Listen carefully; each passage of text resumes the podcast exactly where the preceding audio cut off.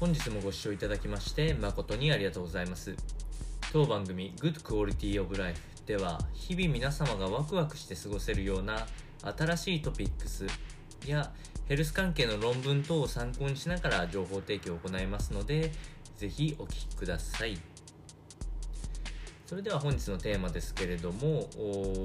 睡眠時のお話になっておりましてよく聞く睡眠時無呼吸症候群。まあ、こちらに関して、えー、なんていうんですかね、まあ、セルフチェックを含めたどういう症状が出てくるのかとか、そういうところを確認していくような内容になっております。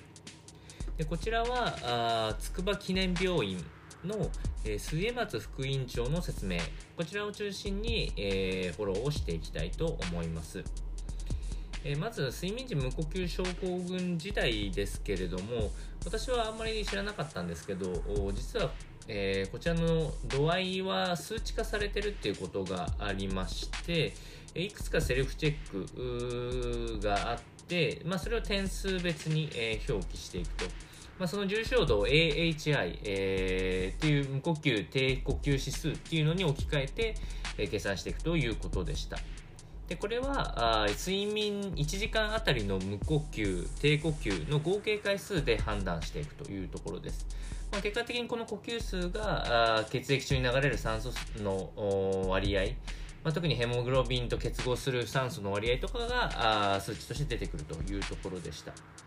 まあ、これはアメリカのウィスコンシン州大学の大規模な調査が根拠になっているということです。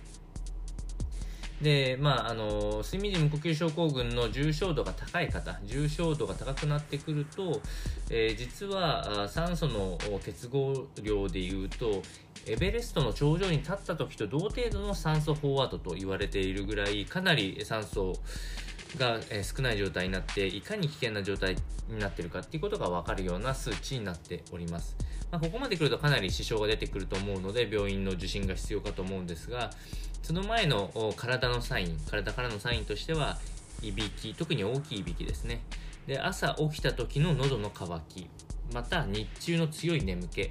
この辺は体からサインが出ているような状況になるので、このような状況に該当する際っていうのは、もう一度改めて自分の生活を振り返ってみたり、もしくは、あ専門会に、えー、受診していくようなことが必要となってきますので、こちらの内容をお伝えをいたしました。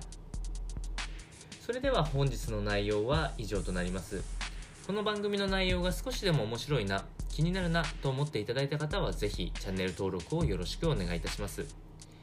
それでは、えー、次回の放送でお会いしましょう。本日もご視聴いただきまして誠にありがとうございました。